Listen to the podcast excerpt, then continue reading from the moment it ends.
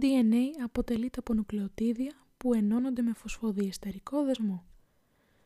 Το DNA, όπως και το RNA, είναι ένα μακρομόριο που αποτελείται από νουκλεοτίδια.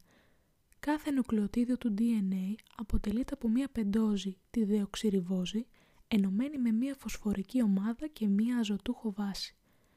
Στα νουκλεοτίδια του DNA η αζωτούχος βάση μπορεί να είναι μία από τις αδενίνη A, ουανίνη G, κοιτοσύνη C και θυμίνη T.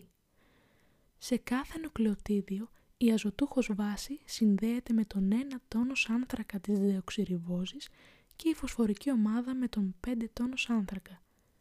Μία πολυνουκλεοτιδική αλυσίδα σχηματίζεται από την ένωση πολλών νουκλεοτιδίων με ομοιοπολικό δεσμό. Ο δεσμός αυτός δημιουργείται μεταξύ του υδροξυλίου του 3 τόνος άνθρακα της πεντόζης του πρώτου νουκλεοτιδίου και της φωσφορικής ομάδας που είναι συνδεδεμένη στον 5 τόνος άνθρακα της πεντόζης του επόμενου νουκλεοτιδίου. Ο δεσμός αυτός ονομάζεται 3 τόνος 5 τόνος φωσφοδιεστερικός δεσμός.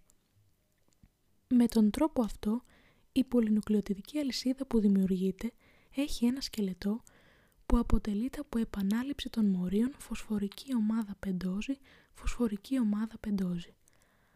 Ανεξάρτητα από τον αριθμό των νουκλεοτιδίων από τα οποία αποτελείται η πολυνουκλεοτιδική αλυσίδα, το πρώτο της νουκλεοτίδιο έχει πάντα μία ελεύθερη φωσφορική ομάδα συνδεδεμένη στον 5 τόνος άνθρακα της πεντόζης του και το τελευταίο νουκλεοτίδιό της έχει ελεύθερο το υδροξύλιο του 3 τόνος άνθρακα της πεντόζης του. Για το λόγο αυτό αναφέρεται ότι ο προσανατολισμός της πολυνουκλεοτιδικής αλυσίδας είναι 5 τόνος προς 3 τόνος.